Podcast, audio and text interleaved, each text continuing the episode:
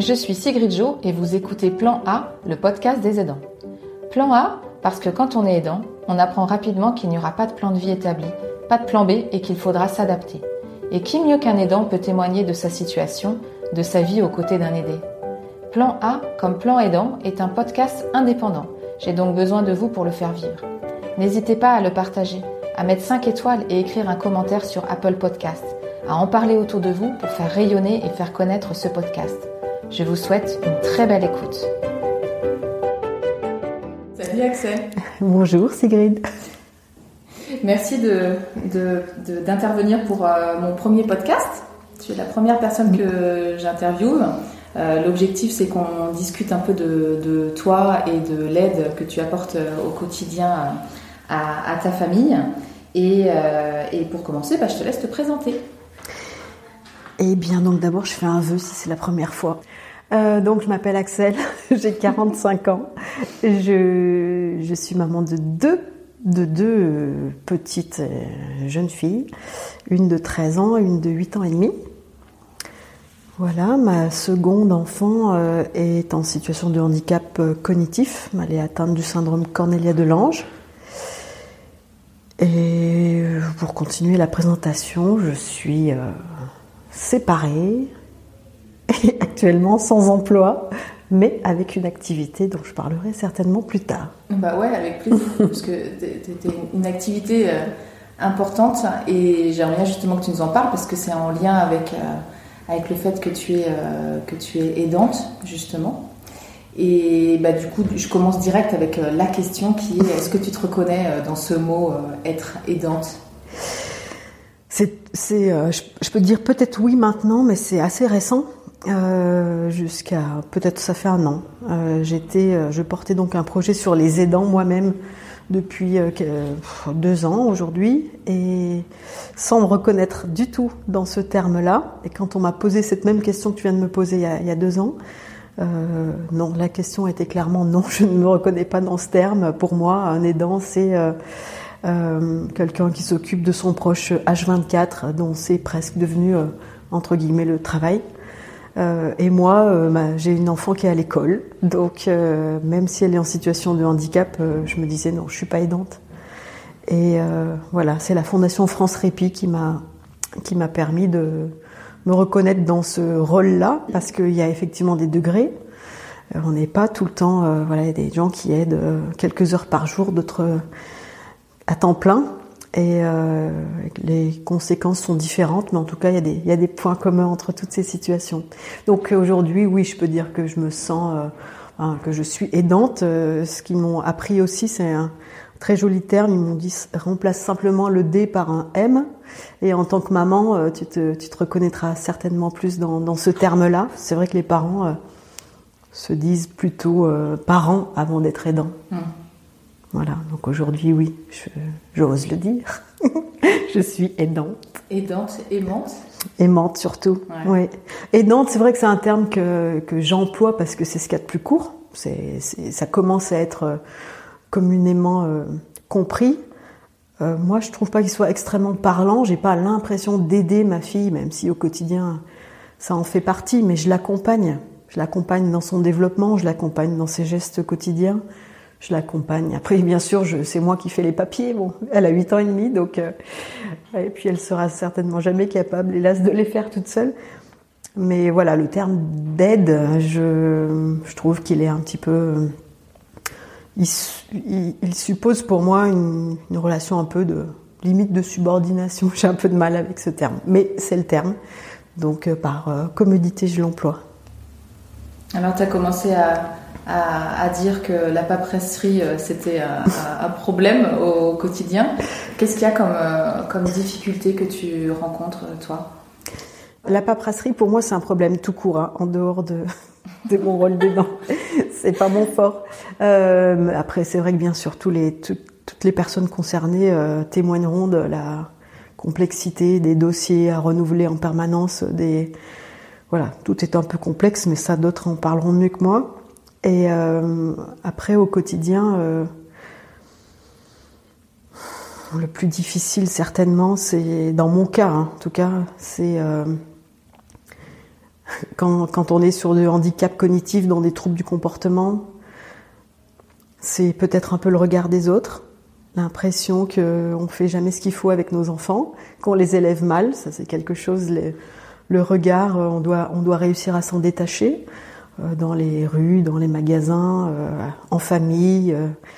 Les amis ont souvent beaucoup de conseils à nous donner sur la façon dont il faudrait s'y prendre.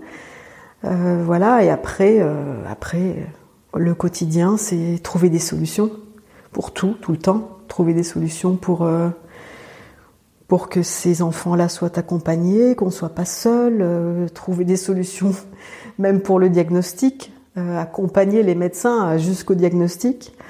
nous, pendant neuf mois, on nous a dit que notre fille n'avait rien. On est un couple, on était un couple de mamans euh, homoparentales, donc on nous disait deux mamans c'est deux fois plus de stress, euh, sans prendre en compte en fait juste le, fait que si on nous-mêmes on, pointait du doigt les différences de notre enfant, c'était pas de gaieté de cœur, c'est parce que voilà on les voyait. Mais si euh, un parent quel qu'il soit dit euh, je pense que mon enfant est, est différent, je pense que le premier devoir du médecin qui accompagne c'est de c'est de chercher.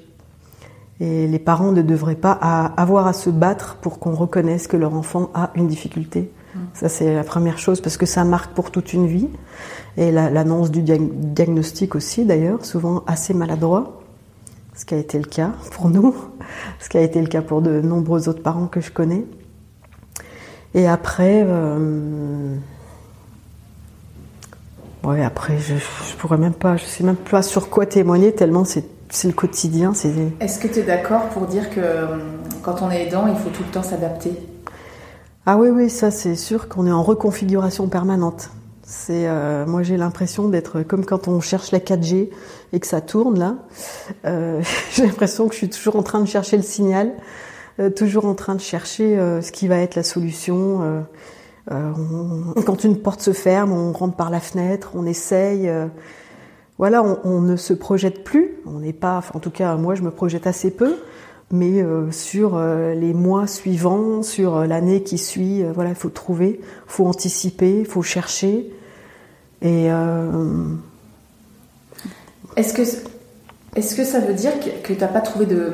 Tu sais, il y, a une question que j'avais pour toi, c'était c'est quoi les services qui t'aident? Est-ce que tu as trouvé des, moyens de t'accompagner qui sont plus, plus efficaces que d'autres? Est-ce qu'il y a des services euh, auxquels tu penses qui t'apportent quelque chose? Alors, il y en a auxquels je pense, mais pas auxquels j'ai fait appel encore. Euh, sur Lyon, on a une équipe mobile de répit euh, que je vais contacter bientôt, mais je ne l'ai pas encore fait, pour voir quelles pourraient être les solutions, par exemple, pour que pour les vacances, ou pour que de temps en temps je puisse avoir du temps pour pouvoir m'occuper de ma grande et que ma petite soit prise en charge, parce qu'aujourd'hui, je tente un peu d'inclusion dans le centre social de, de mon village, mais c'est pas c'est pas ça. C'est un peu compliqué parce qu'il n'y a pas les moyens de l'inclusion. Donc euh, là, je l'ai fait deux jours pendant les vacances. Je pense qu'on était au maximum de ce qu'il pouvait supporter. C'est pas forcément très agréable pour ma fille non plus, qui n'a pas euh, l'entourage qui lui convient, le cadre qui lui convient. Donc après, sur les aides, euh, je reconnais bien volontiers que j'ai peut-être moi-même eu du mal à faire appel à, à certains services d'aide, déjà parce que je savais pas vers lesquels aller, et puis parce que euh, c'est la, fatigue, le ras-le-bol. Parfois, j'ai aussi envie d'arrêter de, chercher et, euh, et d'essayer de voir si je peux quand même essayer de mener la vie la plus normale possible. Donc de temps en temps, j'ai des espèces de bouffées délirantes d'espoir comme ça. ça va marcher, ça va aller. Et puis, euh, puis au bout de quelques mois, on s'est à nouveau épuisé. Donc euh, là, là en ce moment, c'est très compliqué. Donc euh, je vais essayer de trouver de l'aide, mais elle a 8 ans et demi et je l'ai toujours pas fait. J'ai eu une fois une aide d'une assistante sociale. C'était pour le, le, premier projet de vie. Tous les parents connaissent le projet de vie qu'il faut remplir pour les dossiers MDPH. Moi, j'avais rempli un dossier de vie, euh, un, dossier avec le projet de vie, de façon assez philosophique. Projet de vie, j'avais trouvé que c'était une magnifique question. Et donc, euh, j'avais répondu, voilà, quel est mon nouveau projet de vie, en fait Comment, effectivement, je me reconfigure avec euh, cette question du handicap dans ma vie de famille et qu'est-ce que j'espère pour notre vie de famille et pour mon enfant. C'est ça mon projet de vie, quoi. J'avais vraiment écrit. Et en fait, c'était pas du tout ce qui était demandé. Hein. Un projet de vie, c'est combien de séances d'ergothérapie par semaine, Ah ouais, Com- combien de séances euh, de, de psychomote, combien de séances de tout, quoi. Combien ça vous coûte et les couches en plus et, et le, le litre de sérum fille, euh, voilà. Et en fait, euh, ouais, absolument rien à voir. Donc là, euh, j'ai été un peu retoquée par la MDPH. Et là, j'ai eu de l'aide qui m'a permis de comprendre simplement que j'étais entrée dans un monde où les sentiments n'avaient pas vraiment place, quoi. On était dans quelque chose de très formel. Et qu'il fallait que je m'adapte. Moi qui suis pas papier, qui suis pas administrative, il a fallu que je rentre comme tout le monde là-dedans parce que c'est, voilà, c'est ce qui nous est demandé, c'est de fournir des documents. C'est essentiellement ça. Voilà. Donc l'aide, je l'ai pas encore vraiment, vraiment trouvée. Euh, mais je vais la chercher. Et euh, tu, tu m'avais dit aussi qu'il y avait une jolie histoire par rapport à ton aîné. Et ça, j'aimerais bien que, que tu m'en parles parce que ta fille aînée, elle est dans ta famille et donc elle, elle voit aussi, elle doit s'adapter euh, au quotidien. J'aime- J'aimerais bien que tu me racontes de nouveau euh, cette jolie histoire avec ta fille. Cette triste histoire, tu veux dire? Ouais, mais je trouve que là, elle est, elle est triste, mais en même temps, elle est aussi pleine d'espoir par rapport à ce que tu as, as créé après. Oui, mais c'est vrai que pour moi, ça a été un moment très difficile de ma vie, euh, très, très émouvant. Euh, donc, euh, nos enfants ont 4 ans et demi d'écart. Donc, la grande avait 6 ans, 6 ans et demi quand on a eu le diagnostic de sa sœur à peu près. Euh, et donc, un jour, elle nous a, un soir, elle était extrêmement triste, elle nous a convoquées toutes les deux.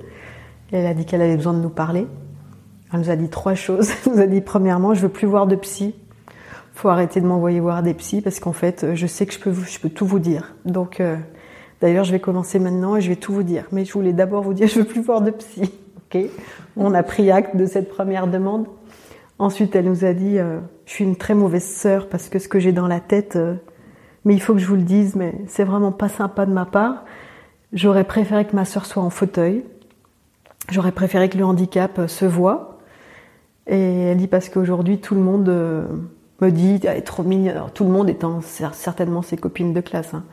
Euh, elle est trop mignonne ta sœur. T'as vraiment de la chance d'avoir cette petite sœur. Et puis au bout de 20 minutes dans ma chambre avec elle, ils me disent mais elle est vraiment insupportable. Tu peux la mettre dehors. Elle est nulle. On n'en veut pas.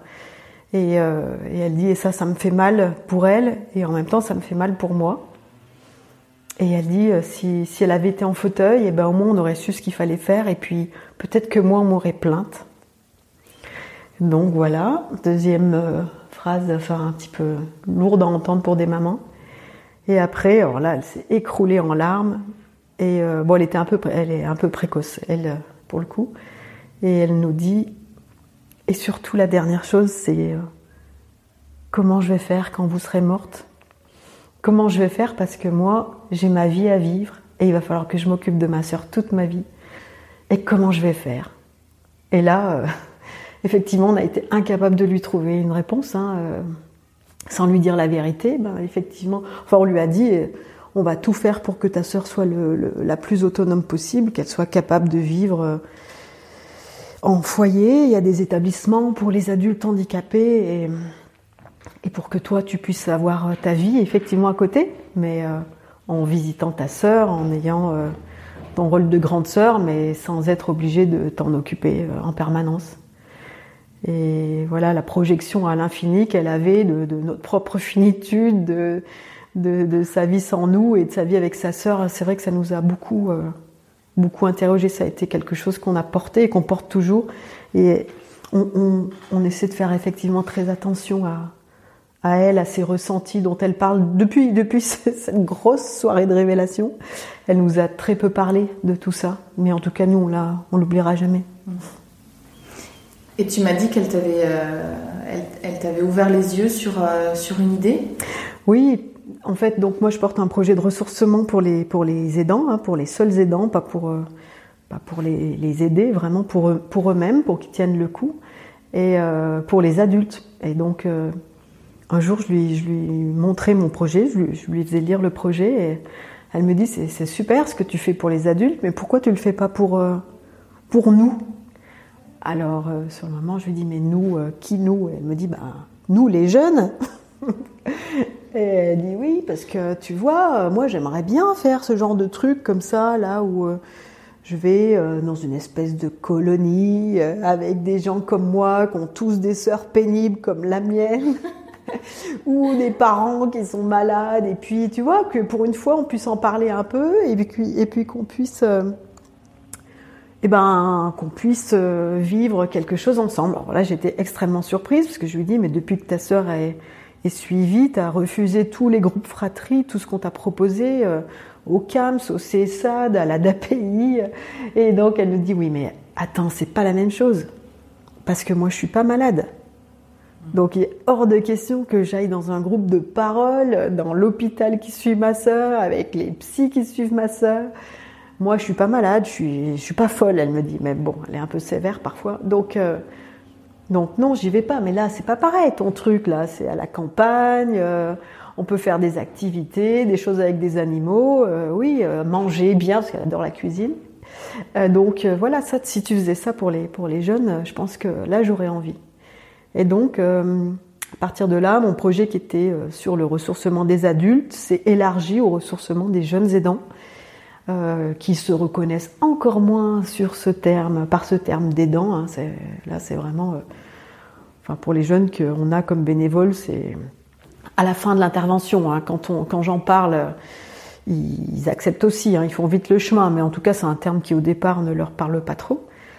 Et et voilà, donc on s'est dit, on va essayer aussi de proposer des journées de ressourcement pour, euh, pour les jeunes, pour qu'ils se sentent moins seuls. C'est vrai que moi, je vois bien que ma fille, ma grande, euh, elle n'invite jamais ses copines à la maison. Elle veut pas trop me dire pourquoi, mais j'ai bien compris. Voilà, c'est, euh, elle n'a pas très envie que ses copines voient, voilà, voient sa sœur, que sa sœur les dérange ou d'avoir, je pense qu'elle est restée quand même un petit peu abîmée. Euh, je parle pas de traumatisme, mais peut-être un peu abîmée parce qu'elle a vécu quand elle était toute petite avec ses copines et, leur jugement un peu sévère. Et donc elle a pas, maintenant qu'elle est en bonne période adolescente normative, elle n'a pas, elle a pas envie de, passer par là à nouveau. Ouais, je comprends. Donc ton projet s'appelle Pause Brindille. Oui. C'est à Lyon? C'est à Lyon, la Pause Brindille hashtag le fabuleux soutien. voilà. L'idée, c'est effectivement euh, de sensibiliser euh, euh, dans les entreprises, dans les établissements scolaires, dans les universités, un peu partout, sur cette question des aidants, qu'il y en a partout, qu'ils sont absolument comme tout le monde, qui méritent un petit peu de soutien, et que tout le monde est en capacité de d'apporter ce soutien, que chacun cesse d'avoir peur d'être maladroit. et nous, en parallèle, on crée une programmation de soutien pour les aidants alors pour les jeunes aidants, on a des journées complètes qui leur sont dédiées, parce qu'on les mélange un peu moins. Et pour les, pour les adultes, c'est une programmation sur euh, divers temps dans, dans, la semaine, une programmation de soutien euh, de, leur, euh, de leur santé euh, par euh, des, plutôt des soins naturels, des sorties en nature, des, des temps de partage. voilà, on a une programmation assez, assez riche. Et alors, où est-ce qu'on retrouve tout ça? On retrouve ça sur, un, sur ton site internet ou? Oui, on a un site internet, euh, laposebrindille.org. On a une page Facebook qui s'appelle de façon très originale La Pause Brindille. Un Instagram qui s'appelle La Pause Brindille. Et puis voilà, c'est. Voilà. Ok. Merci beaucoup, Axel. Merci à toi, Sigrid. Plan Aidant est un podcast indépendant. J'ai donc besoin de vous pour le faire vivre. N'hésitez pas à le partager à mettre 5 étoiles et écrire un commentaire sur Apple Podcast, à en parler autour de vous pour faire rayonner et faire connaître ce podcast. À très vite pour écouter un nouveau témoignage.